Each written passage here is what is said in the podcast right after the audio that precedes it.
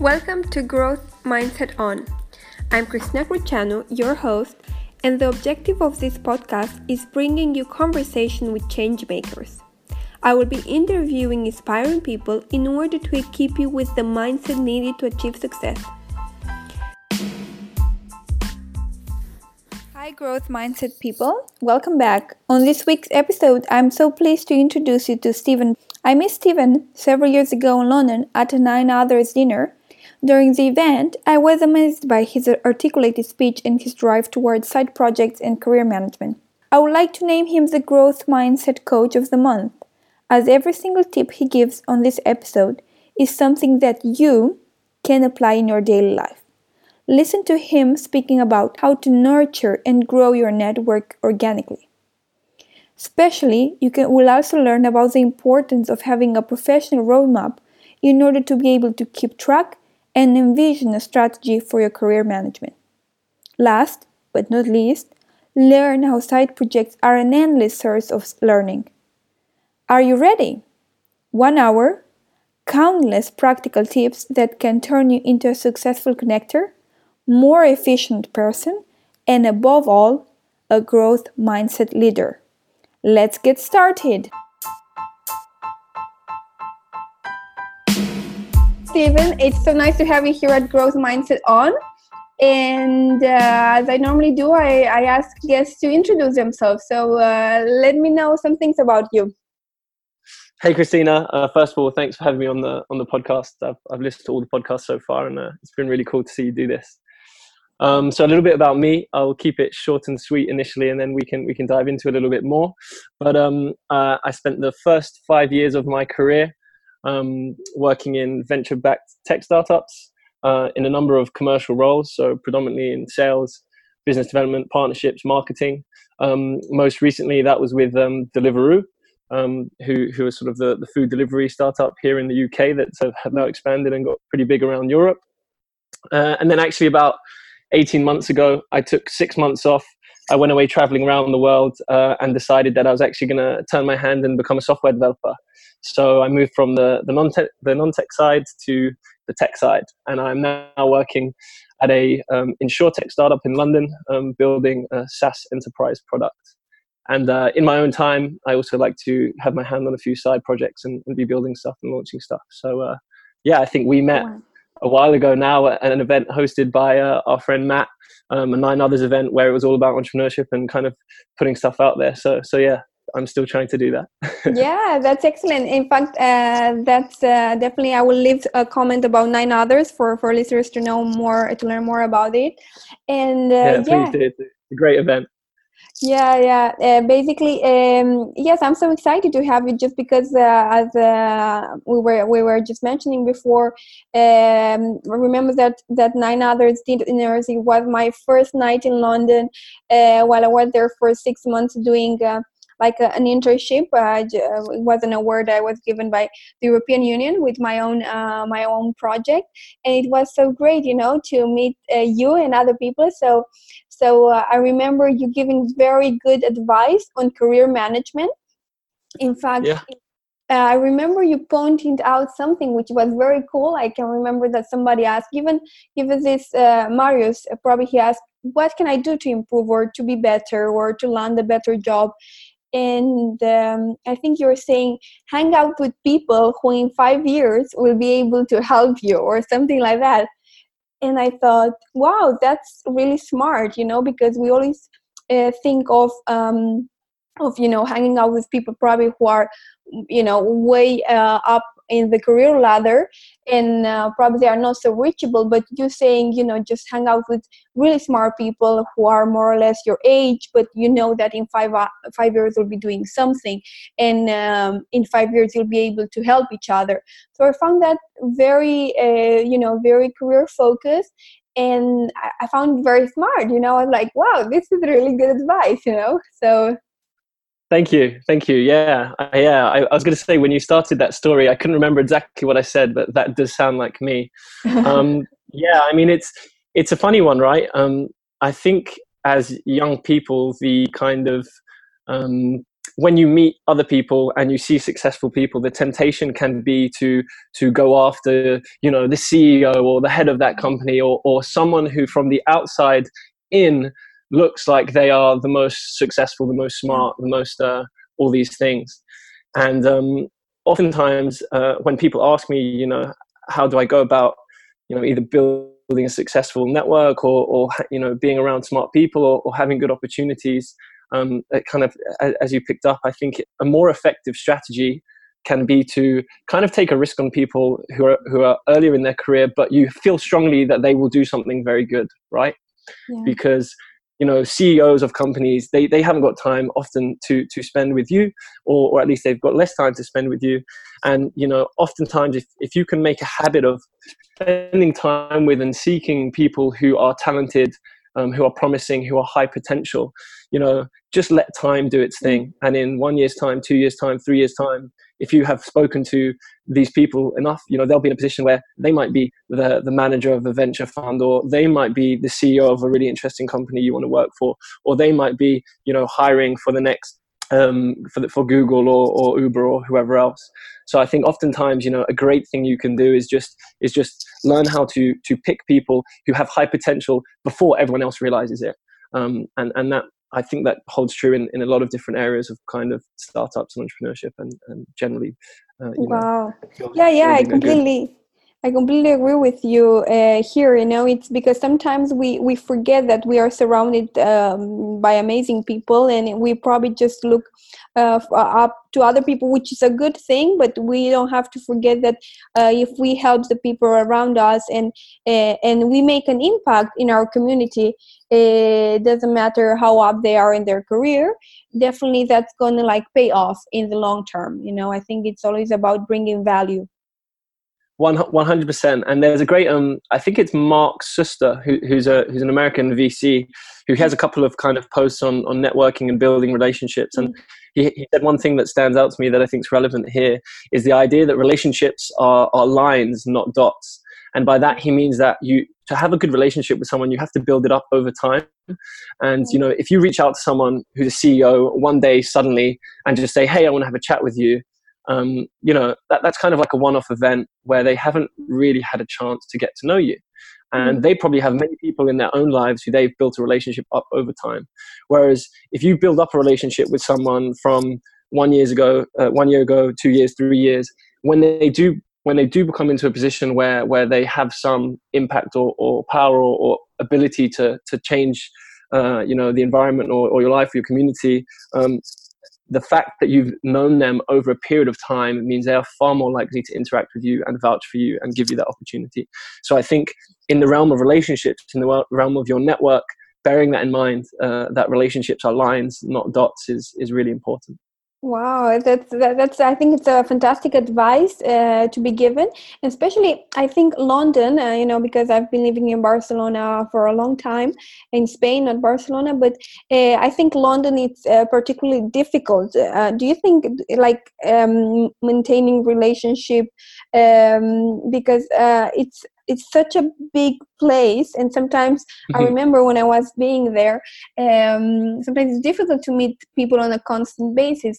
How do you do to nurture your relationships? Like, what advice would you give in terms of that? Yeah, it's a great question. I mean, London is a big city, and there's a lot of people, and it's very dynamic. So it can, you can very easily become lost in that. I mean, for me, I guess I'll answer this in a few different ways. One is that I think, you know, putting yourself in a community where you're likely to meet people organically that you are interested in is a very valuable thing. So, for example, you know, by choosing to work in startups, you know, there's a certain type of person you're likely to be with. You know, that's a self-selecting pool of people. That's a self-selecting community. So even if you do nothing else in your own time to try and reach new people, purely by working in a certain industry or working in a certain community, you are going to, you know, rub shoulders with that type of person. So I think being deliberate about what community and what industry you choose to work in is an important one in itself. But in another way, if I can answer that another way, one thing, you know, I personally, just to lean on my personal experience, One thing I personally try to do, and again, I think I picked this up from a Mark Suster post, so a lot of my thinking on kind of relationships and networking maybe came from him, is he said, and I'll try and link it to you afterwards so you can send it to your listeners as well, is he said, if you can meet one new person a week for a year, in the end of that year, you would have met 52 people who are potentially really interesting, who are potentially very talented, who are potentially, going to do great things. And that's very powerful. 52 people is a massive kind of number when you think about it in just one year. So that's something I've really tried to do in my own life. I try to meet one new person maybe a week. And that can be quite easy to do. If you think about just taking a lunch break and having lunch with someone or having a quick coffee with someone. And I find that if you can do that, you oftentimes will have really interesting conversations. You oftentimes will kind of build relationships with people, outside of your company, outside of your direct workspace, which can be really interesting. And I've been surprised over my short career so far, how many interesting opportunities have come through that. Just through keeping in touch with these people who maybe weren't directly in and around me, but I've met through other means. And I think, LinkedIn here tool is an amazing tool that obviously everyone knows about, but perhaps people don't use in a deliberate enough way. One way that I use LinkedIn, for example, is to look at some companies or that I think are doing interesting things, or that I think are growing in an interesting way, and just look at all the people that work for that company and then see, okay, is there anyone here who I might want to meet? Is there anyone here who might want to meet me? Is there anyone that we can, have a coffee, exchange some ideas, and maybe, that will have some value? And I think that actually that's that piece of advice, to try and meet one new person a week, even if it isn't one new person a week, maybe it's one new person a month. I think that holds across most industries, and that holds across most types of people. I think generally that's a good thing to be doing. Wow.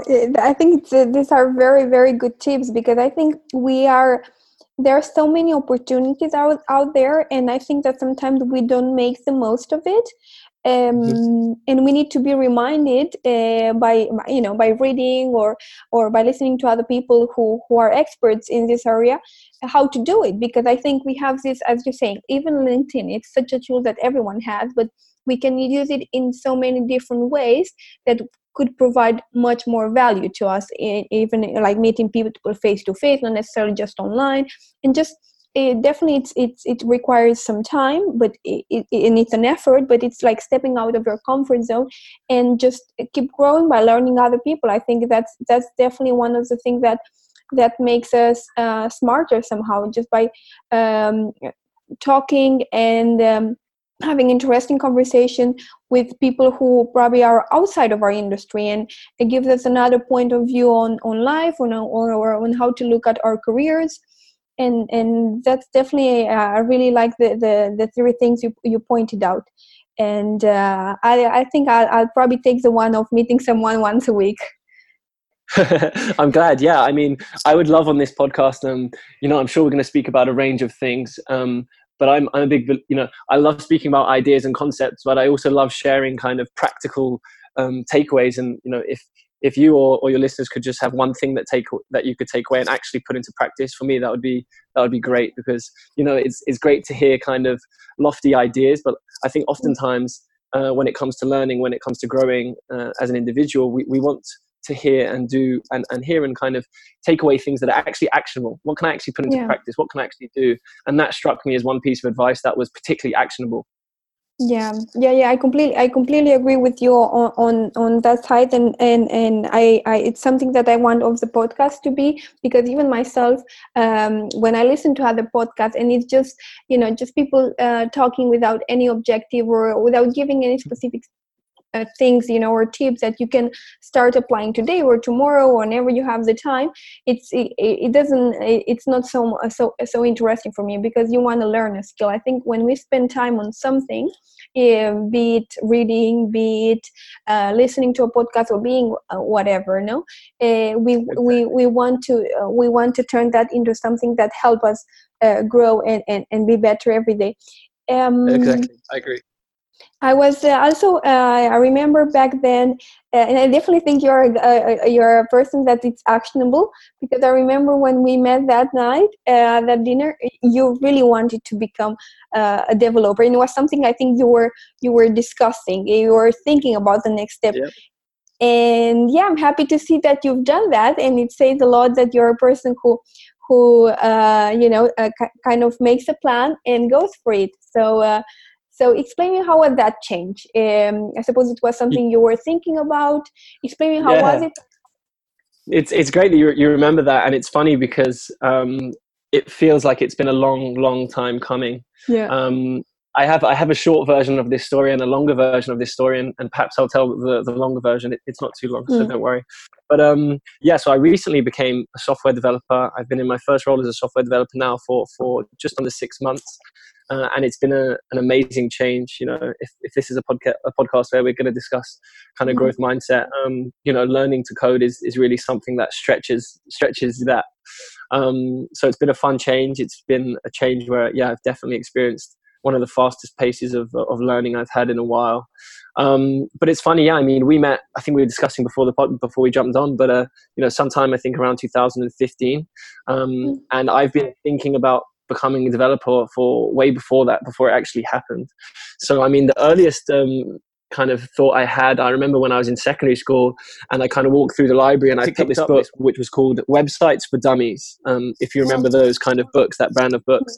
And it was literally a paper book manual where I opened it to a few pages and it had kind of code written down on the pages, and I looked at that and I thought, wow, this is amazing, like this is how people build websites. And that was the first time where I really started thinking about maybe coding and what that would entail. And I first sort of became aware of computers and technology as a medium to kind of do things. So fast forward another 2 years, I'd finished university. I was in my first job at a startup. I'd been teaching myself coding in my own time via courses online and stuff like Coursera, etc. So I'd got a little bit of the basics of HTML, CSS, JavaScript. And I was in my first job where a very little part of the job was to do kind of some computer support stuff. And then at that point, this is 2014 now, I think General Assembly had just come over from New York to London. And I looked at being part of their first batch of kind of bootcamp computer science courses. And I remember I was about halfway through the application process. I'd had my in-person interview on the phone. And whilst I was going through that process, I was contacted by a recruiter from Deliveroo who said, "Hey, do you want to come be part of the team in Deliveroo and go launch new cities as they expand?" So in the end, I didn't end up doing the course with GA in 2014. I went away and did this opportunity with Deliveroo, which ended up being an amazing 3 years there. Fast forward another 4 years, we're in 2018 now. I was traveling around the world, and I was actually on a flight in the Philippines, and I sat back in on the plane and it came to me again, like, "Stephen, you should learn how to code." And at this point, having thought about it 3 times before and not doing it, I realized there was absolutely no reason why I shouldn't be doing it. And it was at that point that I got off the plane and I sent a message off to the guys at General Assembly, and I pretty much applied to be on their next cohort back in London. And in 2 months' time, I was back in London doing the course and kind of doing the bootcamp 3-month course, intensive course, learning how to code. So everything is possible. I mean, it took you some time, because you had, been offered a job, many things in between, but you had your objective very, very clear, and you went for it, although you kind of delayed it, but that's great. I mean, that's the fact that, our self-setting objectives in our life were it was like kind of a dream to say for you, it was one of the things that you saw since you were very young. And you kind of had it there kind of latent, but you went for it. And I really like that, because I think there are some people we always who are not brave enough to pursue what they want or what they can become their careers in the future, so because it takes some effort. If you already have a job and you're good at your job, you need to get out of your comfort zone and take a decision, because sometimes it's even that it's a strain for our mind to be constantly taking decisions. Exactly. It's amazing. Yeah, go ahead. So I was just going to add, Christina, it's you mentioned the word effort, and it definitely does take effort. But another word I want to mention actually is patience. By that I mean that for me, I kind of had this goal in mind, and the goal wasn't necessarily just to become a software developer. The goal was to kind of do something in the realm of technology entrepreneurship. And I knew that that was the goal, but I didn't necessarily know my exact route to get there. Yeah. You know, working in startups, I knew was going to be important to that. And, you know, I thought maybe working in sales and partnership development could be the way to get that. But over time, I realized that maybe having more kind of actual software development skills would be the way to do that. And, you know, who knows if that will be true. But one thing that I do think is true, effort for sure, but also patience. I think one of the things that prevented me from taking this path earlier on is that when I was a bit younger, I think I thought that success and these kind of goals I was going towards would come more quickly. I thought, okay, if I work hard for a year, something big's going to happen. If I work hard for 18 months, something big's going to happen. And when you think with that kind of relatively short-term cycle, it can be difficult to do certain things. And I think learning a skill like software development with a short-term horizon is very, very difficult. So I think one of the big things that changed, you know, if you spoke to the Stephen at kind of 18 years old versus the Stephen at 21 years old versus the Stephen now, is that I think I'm a more patient person now. And I think by being more patient, I was able to have a longer-term horizon on what I wanted to do. And that enables me to actually think, okay, hey, taking 3 months out, a year out, 2 years out, 5 years out to learn how to code, to learn this new skill, to do it properly, actually enabled me to do that. Whereas before, I don't think I was patient enough to go and do that and kind of take that time away and learn something new to the same degree. I wanted things with a shorter term payback. Yeah. I completely agree with you. And sometimes some things, I probably when we're younger, we are impatient. We want everything now, and learning how to kind of wait for the right moment to do that. You can do it in a better way somehow. You probably, if you have done it like when you were younger, it wouldn't have been like, you know, such a conscious decision, you know, and you probably now all much more effort into it. So yeah, I'm glad you've done it. And how do you feel? How do you feel about this change? Are you excited? Yeah, how is the learning curve? Yeah, I am excited. First of all, and the learning curve has been very, very, very steep. I think one thing that's really amazing when you kind of go and learn a skill like this is that you know, the General Assembly course that I did is 3 months. You go through it, and the way it works is that by the end you kind of feel like your confidence has got to a point where you can go out in the world of work and you can do the job. And as soon as you actually get a job, you realize that everything you learn in that 3 months is really just the tip of the iceberg, right? And actually there's so much more to learn. You know, there's different languages, there's different frameworks, there's front end, there's back end. There's, you know, completely different types of software. You know, if you want, there's whole other ways you can, you know, do programming. There's functional, there's, you know, there's object oriented. And it's just the field of computer science, the field of software development is just so, so broad. And to put yourself in that position has been a great, great learning curve. And I do still feel very excited about it though. I mean, two things that I'll say is that one, I've enjoyed the process of learning to become a software developer much more than I even thought I would. So I actually find the process of it very kind of interesting, very exciting. But second of all is just that it's quite a unique skill, I think, to work with software. You know, we all know kind of this idea that technology is becoming very important, that software is kind of infinitely scalable. You know, that great quote, kind of software is eating the world. You know, there are very few skills which can have the same degree of kind of impact or leverage that software can. And that excites me. You know, I'm excited now that I have this tool, and with this tool, I can try and build stuff and put stuff out there with relatively little cost and kind of see what happens. And that's what's most exciting to me. Wow, that's so fantastic, because this is, I think, definitely I completely agree with you. This is a skill that nowadays in the world we're living, it just helps you to build whatever, and everything we need. It's software based in order to automatize stuff, to improve our lives, to make our lives better, and just be better as a society. So definitely having that power, you know, it's like being kind of a Superman exactly. of this century, go for it. Thanks. I'll reference quickly, actually, yes. whilst you mention that. Another Matt I know, not Matt Stafford, but Matt Clifford, who's the founder of Entrepreneur First, which I'm sure you've heard about, the kind of bigger investor in the UK who invest in guys often very young and kind of very tech focused. He has this great post. I can't remember exactly what it's called, but again, I'll send you the link. And it's to do with kind of technology and ambition. And it's this idea that at different points in history, the kind of main way that very ambitious people have been able to act on that ambition has changed. If you look hundreds of years ago and you were a young, ambitious person, perhaps the best thing that you could do was become a military leader, right? Because a military leader might be able to go out and kind of conquer new lands and explore the world. And he draws this kind of history to the present day, and he says that perhaps the best tool for ambition now is technology.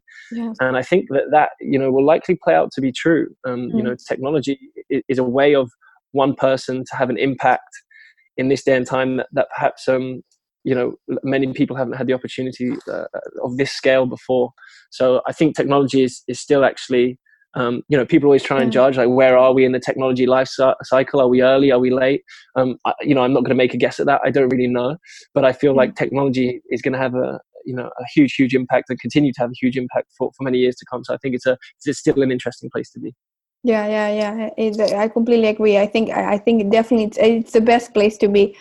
So you are on the right track. Another thing, I also remember of you, and especially you're very active on Twitter, and you publish. I remember you used to publish a lot.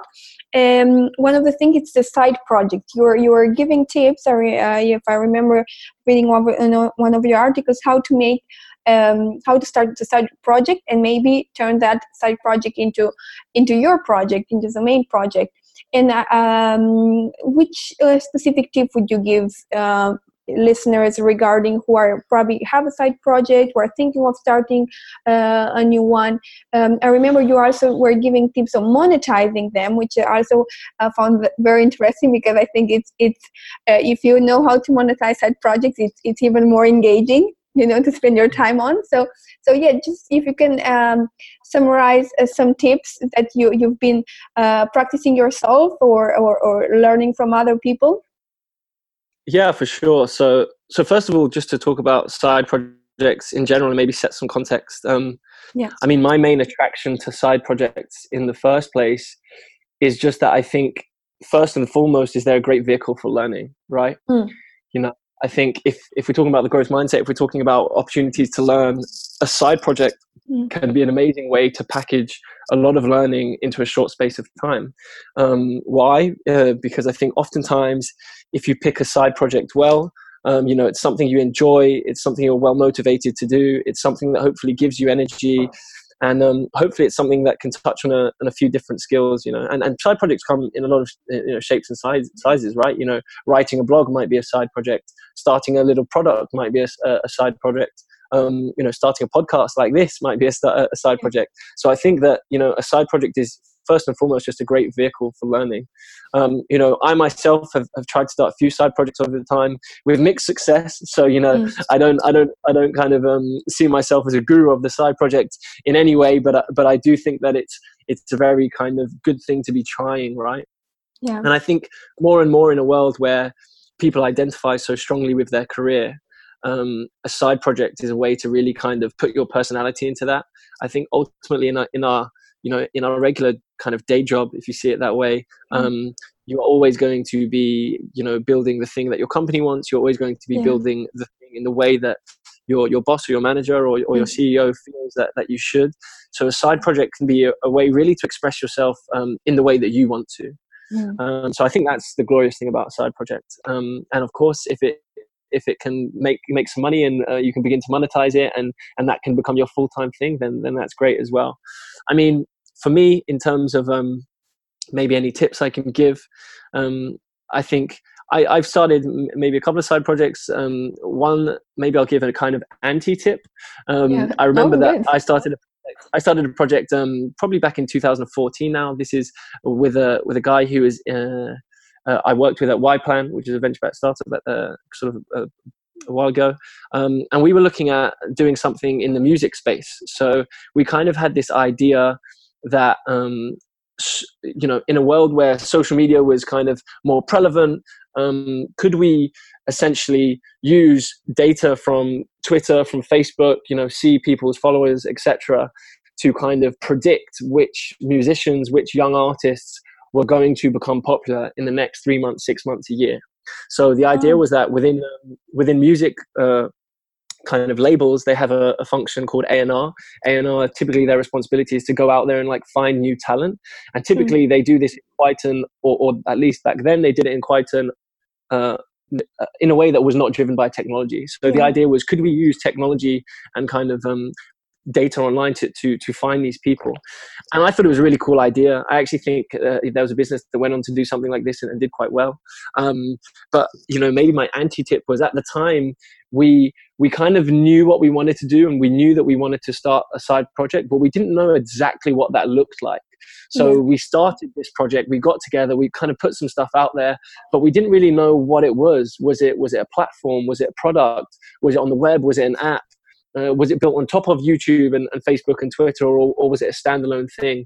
So I think my first kind of tip would maybe be to like actually think about what is it you want to build? What is it that it how does it look? How does someone use it? Which maybe seems like obvious advice now, but to me at that age, we kind of we tripped up on that. And I think now as I'm a bit more mature, one thing that maybe stands out to me is, as maybe a tip is, you know, do something that is kind of close to your skill set and something that you can really add value to, right? Yeah. I think oftentimes we can come up with ideas which we think are good ideas, but I think it's important to come up with an idea or a side project which is not just a good idea objectively, but also a good idea that you personally can add value to, right? Yeah. You know, I do this sometimes with my friends, where we'll come up with an idea and we'll say, oh, that's so interesting. You know, that would be a really good startup or side project to do. And then I stop and think, wait a second, I would be a terrible person to do that, you know, or at least there would be someone much better than me to do that. So I think doing something which you can add value to right away, which you can breathe energy into, which you can get up and running is a good idea. Yeah, definitely. This also reminds me, even for startups, I think it's this kind of the same process, you know, even starting a project or a startup, which can turn into a startup, I suppose, but it's thinking about who or what can you add value as a founder, you know, because there's founders, I think, and I think that's a mistake. I'm not anyone to say it, but I think definitely the value of a founder who has been in the field for many years, and there are studies about it, they are prone to be more successful than other founders who start something and they haven't been in the industry because they don't know the industry. So I think this kind of can be extended to whenever somebody is thinking about starting a new project or even a new startup. And I think it's also, we're living in a world where everyone, I like it that you define it as a side project, because I think any startup should start like this. And there are some founders out there who just want to start something and just they go all big into something, and they haven't asked themselves all this question you didn't ask yourself, I don't know, 10 years ago when you were thinking about this project. So I think that's something that can be applied to the startup world. I don't know about your experience with founders you've met. Mine, it has been a little bit in this line, you know, because I've met people who probably started something that they haven't experienced in, and I think it's very important before starting something. If you're passionate about, I think you can learn quick enough in order to be able to bring value to it. But definitely having a 10 years experience in that field, it's much better than someone who hasn't. For sure, and I want to say as well that you know, maybe place a caveat. I think there is a balance here, right? I don't think you need to. I also don't think you need to be completely a domain expert. And I don't think you need to have been dreaming about a certain industry for 10 years, or you've been dreaming about an idea for 10 years in order to make it actionable. Yeah. But I do think that you have to have you have to have some reason why you can be there and adding value in the first, you know, in the first 1 month, 2 months, 6 months, right? You know, because that's your kind of advantage. I mean, in the kind of VC world, they speak about what's your domain experience or what's your kind of unique advantage, right?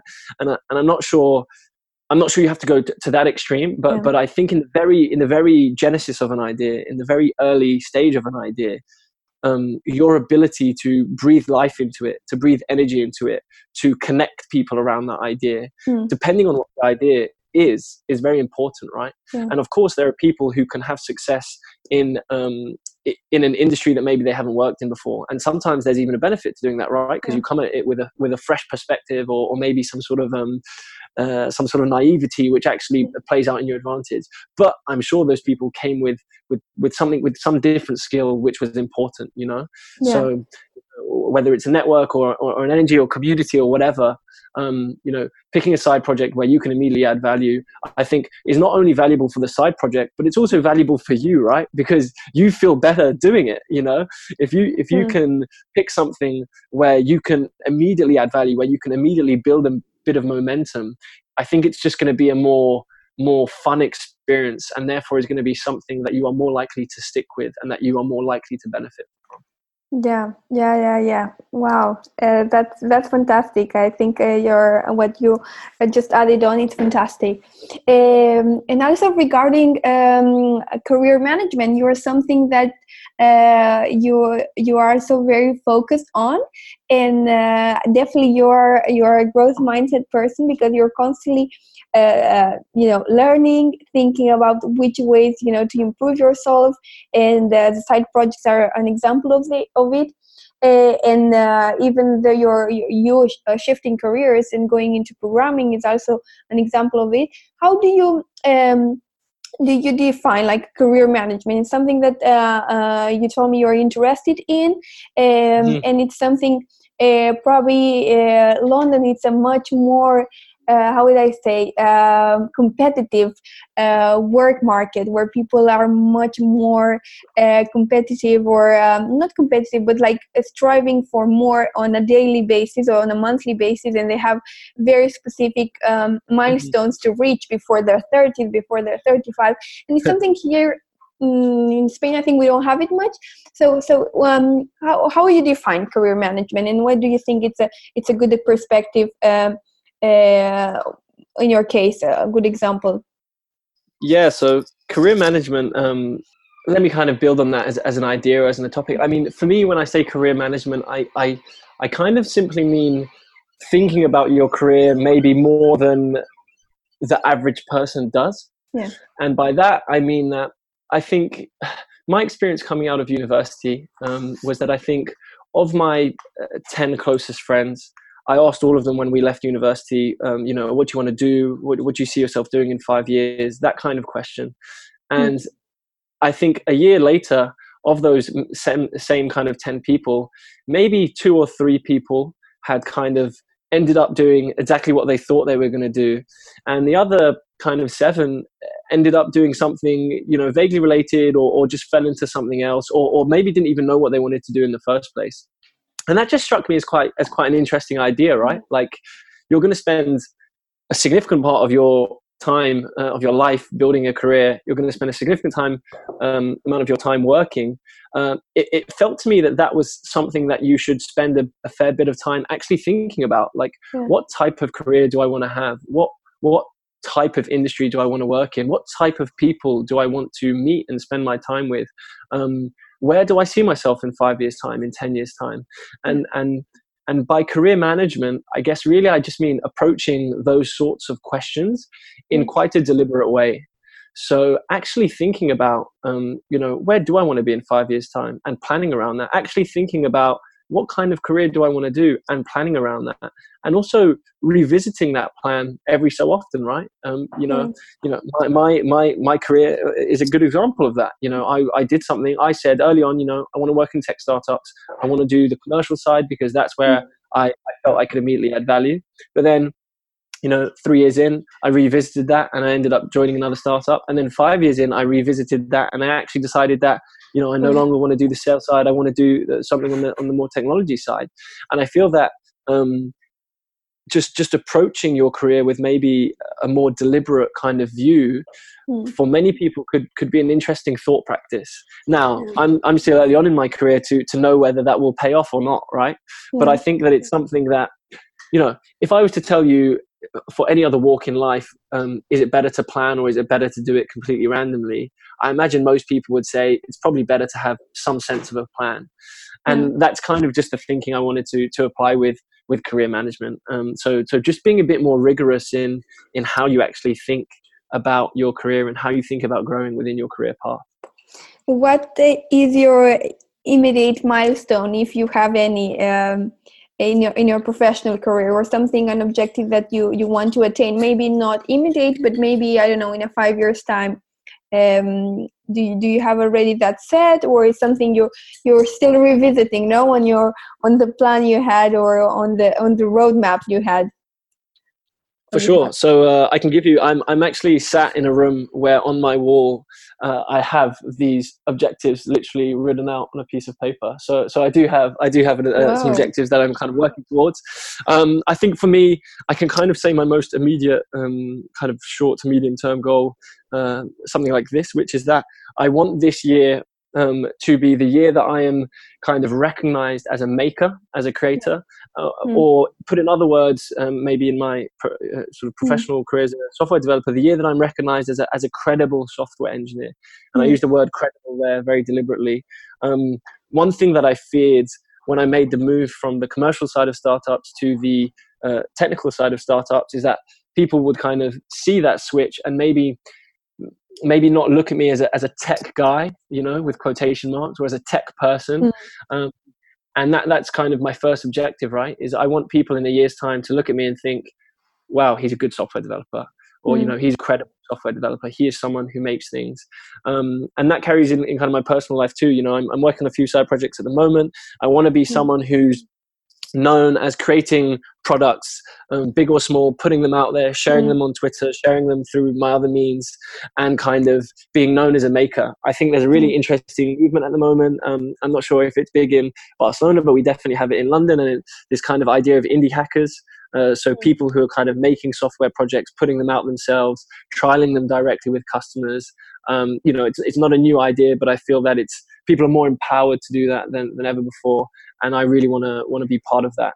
So yeah, my short-term to mid-term kind of goal is to be seen as a credible software developer and as a credible maker. Oh, that's fantastic! And I think that you were saying we have so many associations, clubs, meetups that kind of empower people to do that. And I think we definitely should make the most of these opportunities out there, because I think some people probably are not aware of, or they don't just take this opportunity and go for it. So definitely that's something, empowerment. It's something that I think you need to be willing to be empowered, you know, to be open to it somehow. For sure. And also, as you were explaining your career roadmap, I also was thinking, because now I'm a product owner, and it just reminded me of a roadmap, you know, just a normal roadmap that we need to have in terms of product, and something that revisiting that roadmap, it's essential for the business, or for the startup, just for its sanity, because sometimes just having it there, a roadmap, and not being able to revisit to kind of adequates the objectives that the business has, that it's ongoing, constantly is changing, you know, as we go through life and as we go through the product life cycle. There are changes that happen according to the market, many other aspects that can influence that and can incur into a change. And definitely that revisiting that roadmap, it's necessary in order to be able to adapt and to change it as quick as possible in order to meet the new needs of the market, or the new needs that, you know, your professional career may have. And I really like that applying you to your professional and personal life. So that's a fantastic tip there. Yeah, for sure. I think that idea is a really important one. Just to piggyback off that, you know, that idea of a roadmap. I read a book, I read a book a while ago now. I was going to say recently, but it was probably a while ago, called Designing Your Life. Have you ever read that book? I haven't read it, but so it's an interesting book. We can link it again. But in there they have some ideas around kind of having a compass or wayfinding. But in that book, the authors kind of describe this idea that over time in a career you should always be kind of making note of things you enjoy, things you don't enjoy, things you want to do more of, so that you can slowly nudge your way to more and more of that. And I think that's a really interesting idea, right? Because oftentimes I hear people say, you know, I don't like my job right now, so I want to do something else or something along those lines, right? And sometimes small changes or several small changes can make a big difference. And, you know, sometimes maybe it's just you want to do less meetings, or you want to do more meetings, you want to get out the office more. And sometimes it also is a bigger change. Maybe you need to do a career change like myself, or maybe you want to do something, you know, completely change industry. But I think the important thing is kind of, one, revisiting those kind of thoughts and those assumptions, and two, being aware of actually how are you thinking, how are you feeling in the moment, how are you enjoying that? Because I think oftentimes we can kind of go through our work life and not really be picking up these cues. So I think being aware of those cues, and like I said, being deliberate about those, we can kind of nudge our way to something that feels more aligned with what we want to do long term. Yes. I completely agree with you in this field. Another thing that I remember you are also very knowledgeable in terms of because you're a curious person in terms of startups. And if I remember well, you're going to be surprised by my memory, but I have a very selective memory, and it was my first day in London, as I mentioned, and I was just absorbing so much. So I remember a lot of the conversation we had with the other nine people we were with. And I remember you correct me if I'm wrong, you know. You also knew the founder of Deliveroo. You had the chance to work with them somehow. So it wasn't that I knew the founder of Deliveroo. What it was I had basically kind of weirdly crossed paths with Deliveroo in some way. So yeah. I had bumped into one of their early lead investors at a networking event. I had then like come across one of their other early employees at another event. So this was before Deliveroo was big. I'd kind of heard of them a few times. And then it was actually one of their recruiters that got in touch with me on LinkedIn, kind of completely out of the blue. So I didn't know the founder, but I had kind of crossed paths with the company in a few ways before ever actually getting that message from one of their recruiters. Oh. That's I mean, London. It's I suppose it's a big place, but people who are interested in the same areas, in the same topics, they do really bump into each other at events, or kind of share the same community or network somehow. Yeah, for sure. And to just link back to what we spoke about earlier on, which is, you know, kind of getting out and meeting people and doing that kind of thing. I think in the early part of my career, definitely in the first 2 years, I made a big point of trying to go out and meet people in the industry. And at that time, I mean, the London tech ecosystem now is definitely kind of very big and prospering, but it's big in the context of tech ecosystems, in the context of industries in general. It still feels relatively small. And actually, I think if you go to a couple of meetups, you know, you end up bumping into some similar people, and, you know, they're kind of similar investors who do panels and this kind of thing. So yeah, I mean, in some ways that was good luck, and in some ways, you know, it was through getting myself out there and kind of putting myself in those situations. So. And you being so involved in the startup ecosystem, you know, you have a lot of knowledge about, you know, VC investment, and regarding just the startup. And I think you can be knowledgeable also because you are in an environment where you constantly hear of people starting new business, of people probably closing new business, starting new project. What do you think? Are the I don't know if there is any key to be a successful founder, or even like being able to turn your side project into your main project.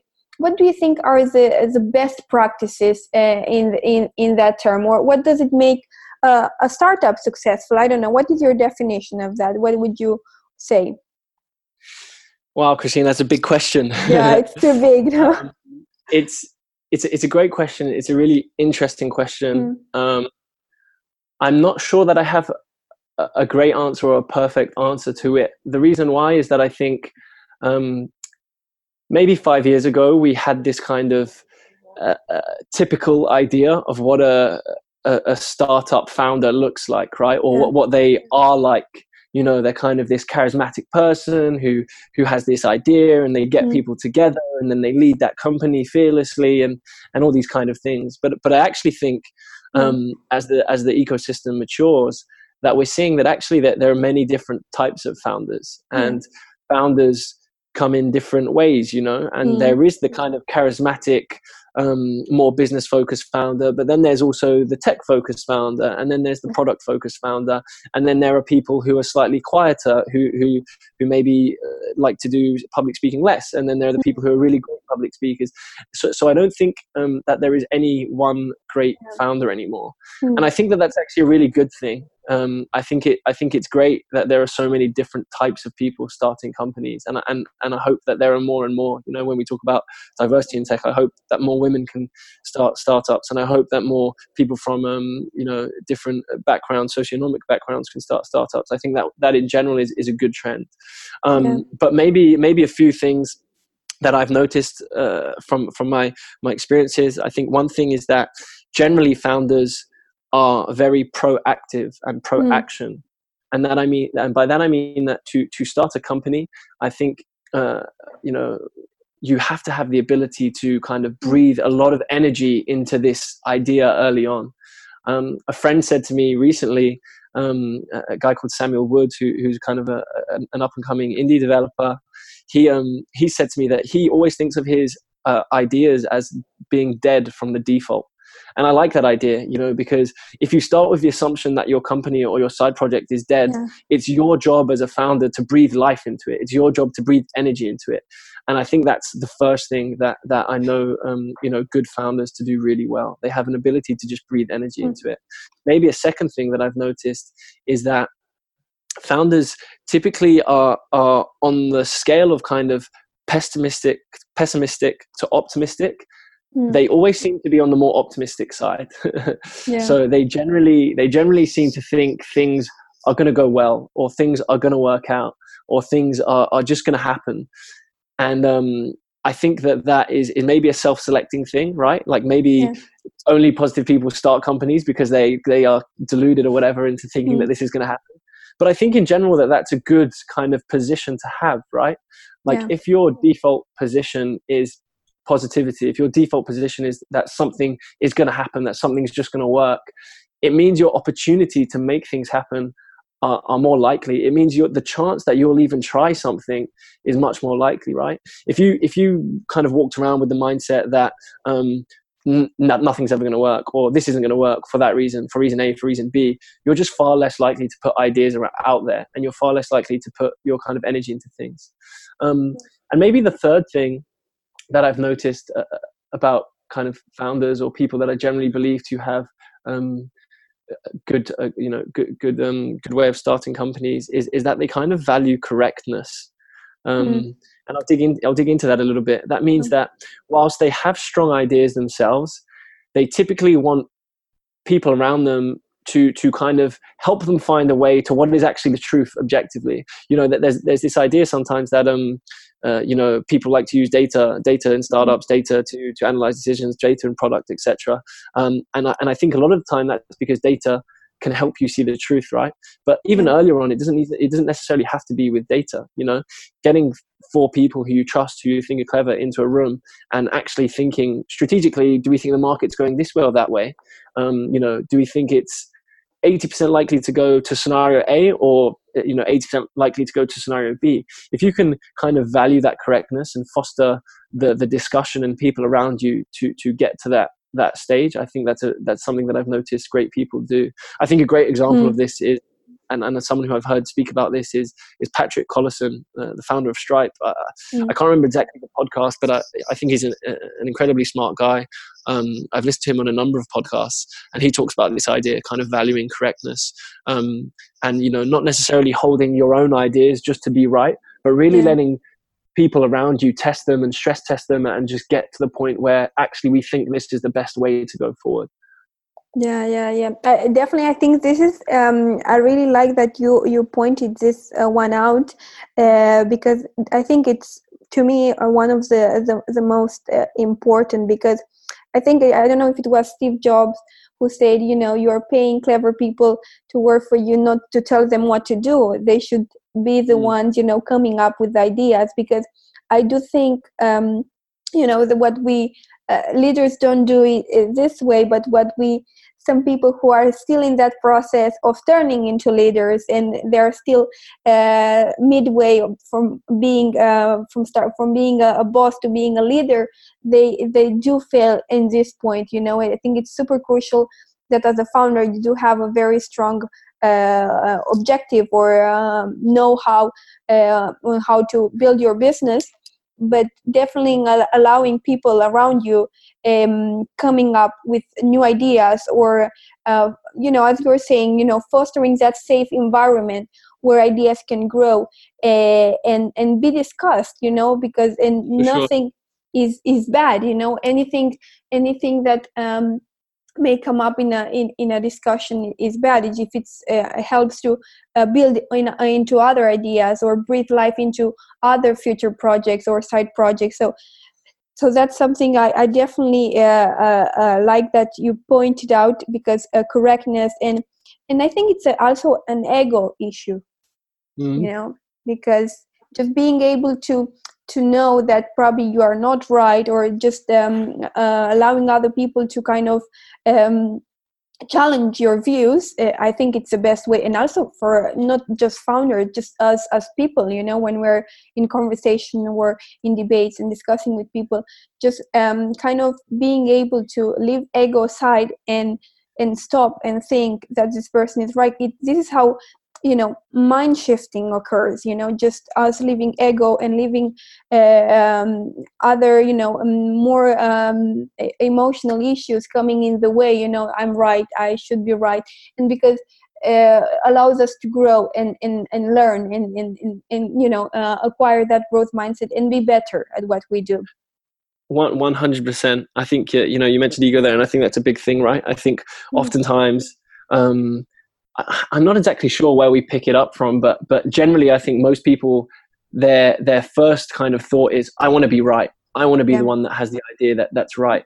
And actually, like you said, I think if you can kind of use the collective minds of you and your peers and your best friends and your colleagues or whatever, to get to a point where it's not necessarily, I want to be right, but I want to make sure that as a group, that as a team, we are more correct.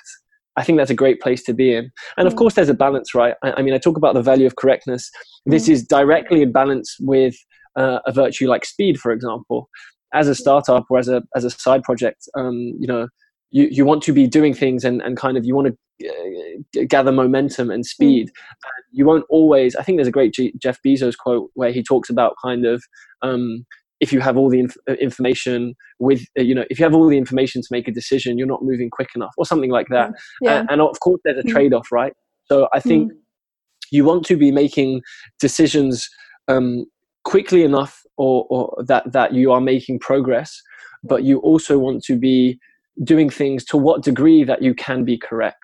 Again, Patrick Collison has some great stuff on this in a podcast where he talks about, oftentimes you can go out there and research things or get more people in the room to at least get to a place where you are more correct, and even if it's only 80% correct, that's better than being 20% correct. I think sometimes there's this fallacy in the startup world that, hey, let's just move quick. And if we fail, we'll pivot, or if we fail, we'll do something else, and I think that that's not always the right way of thinking as well. Let's move quick. Let's feel like we're in a safe environment where we can take some risk, but let's also kind of try and do things the right way from the outset, if possible. It won't always be possible, but it's better to at least try to think about these things critically from the outset. Yeah. I completely agree. I think Jeff Bezos is also has something. Whenever he writes these letters at the end of the year, he I think he also talks and adds a lot of information on that. You know, how in terms of speed or in decision making. You know, because sometimes you don't have enough information to take to make a decision.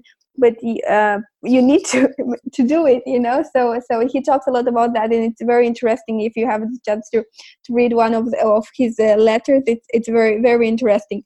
Cool. So that's fantastic. I'm just thinking in general. I think we more or less talked about most of the stuff that are of interest to the podcast. And cool. I also one thing that you also normally talk about or write about is about things that can make us more effective or seem smarter or more reliable.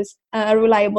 I think that these are things that are somehow also very relative. Sorry. According to the environment you are in, but I found it interesting that you talk about non-tangible stuff, you know, because we cannot measure smartness or intelligence, we cannot measure reliability. And I found interesting. I would like to in order to wrap up, I would like you to talk me a little bit more about this aspects that are very important, I think, in one person, and how can we kind of enhance them. For sure. So this is actually something that I want to write more about. At the moment, I have kind of a vague collection of ideas on it, but I think it's a really interesting idea. And it's kind of the idea that I think humans, I think we as a people, we're tool builders, right?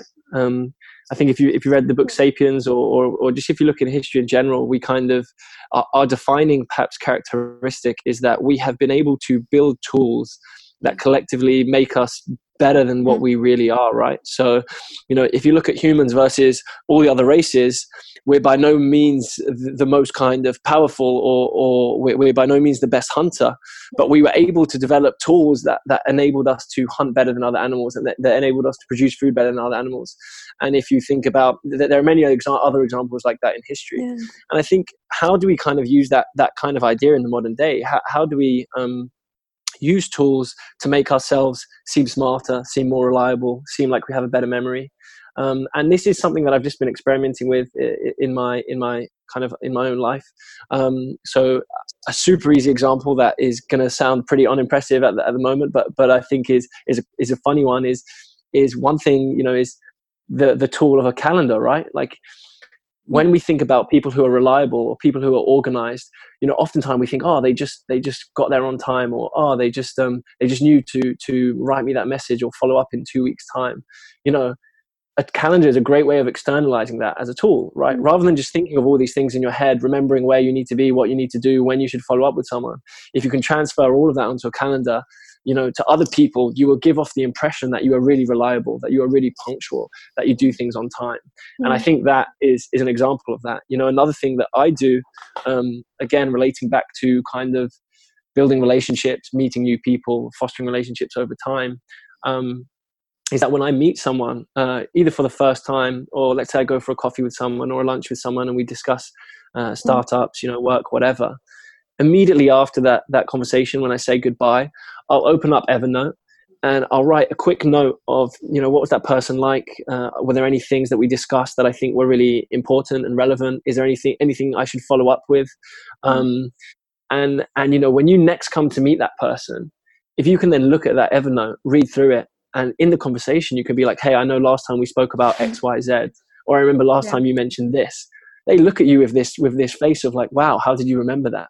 And of course, the trick here is that you haven't remembered it, right?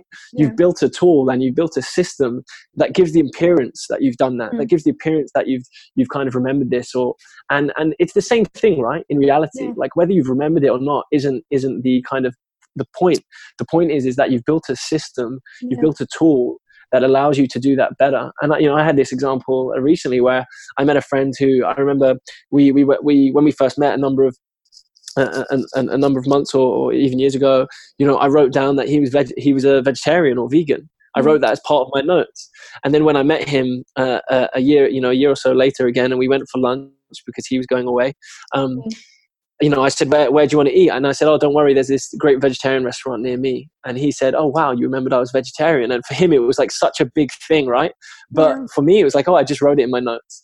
And I think a good thing for us to be doing is how can we build these little systems, these little tools that make us a little bit more effective, right? That make us a little bit more, like I said, a little bit more reliable, a little bit more effective, give the appearance that we're, you know, better than we are really.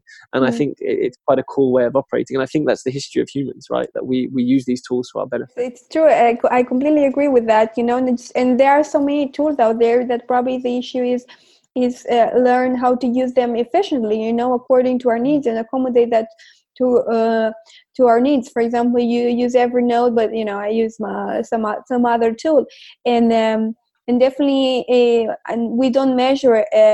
Probably nowadays, how we measure intelligence is not like as it used to be in past by remembering lots of stuff.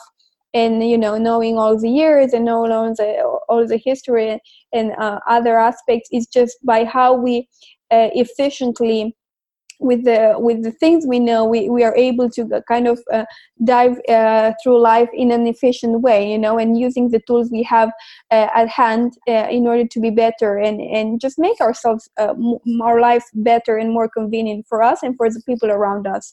100%. And I think if ever you find yourself doing something where you think, I've done this a few times, but I think it could be better, or I think I could do it more efficiently, just stop and think for a second about how you could do that. And my one bit of advice maybe here when it comes to kind of using tools and all the range of tools that are out there is just start with the thing that is most simple. Because if you start with something very simple, you can always build on that tool and make it more complex. But if you start with something that is complex from the outset, it's less likely that you'll use it. So start with something that's the most simple, the most general, and then you can make it more specific as you find you need to do that. Yeah, and I'm very surprised. And one of the things I'm very surprised about in this case, talking to you, and it's the. How would I say, the awareness you have, you know, according to yourself as a person and also yourself as a professional, and that's fantastic, you know. I think that level of awareness that you were you know, you were explaining about the professional roadmap or all these things that you're interested in, I think we need to enhance that level of awareness and be able to see ourselves from outside as we see the other people, you know, and I'm fascinated by that, Stephen, to be honest. And awareness is a great word you use, because, you know, when we talk about the growth mindset and what does it actually mean, you know, how can we kind of be learning, how can we expand on ourselves? Awareness is kind of the first part of that, right? You know, in order to know where maybe you should be improving or where you can improve or what you should be doing, what thing you should learn next. I think that always starts with awareness, self-awareness, you know, knowing something about yourself that you either want to change or want to improve on. And, you know, heightening yourself of self-awareness, heightening your sense of self-awareness, whether that's through feedback from others, you know, feedback from those around you, whether it's just about thinking on yourself. You know, some people use practices like journaling, etc. You know, trying to heighten your self-awareness so that you know where next to go in terms of improving, in terms of learning, in terms of picking up a new skill is the kind of first step, really. Yeah, I completely agree with you here, and I think we should all start there, and probably we should dedicate another episode to self-awareness. But I'll let you to do some more work on it. So Stephen, it's been fantastic. Thank you so much. This is like the virtual coffee we've never had while in London. So true. So to be honest, it's been such an interesting conversation, and listening to you, it's for me, it's learning, and I've been taking notes about it, and hopefully one day I'll also, besides the podcast, be able to turn this into a blog too. But it's it's just been great, and I'm so happy that we had this moment and we are able to share, especially your know-how with the audience, and I'm sure that they will definitely take so many actionable advice that they can apply in their lives. Perfect. Thank you so much, Christina, for thinking of me. Thank you for having me on the podcast. I think it's amazing what you're doing with this podcast, and you know, highlighting that growth mindset with other people, I think, is something you're in a fantastic position to do. So thanks for having me, and you know, I'm happy to share with you a bunch of links and stuff afterwards, and continue the conversation with the audience on other platforms. So yeah, thanks. Thank you. Have a great day ahead. You too. Bye.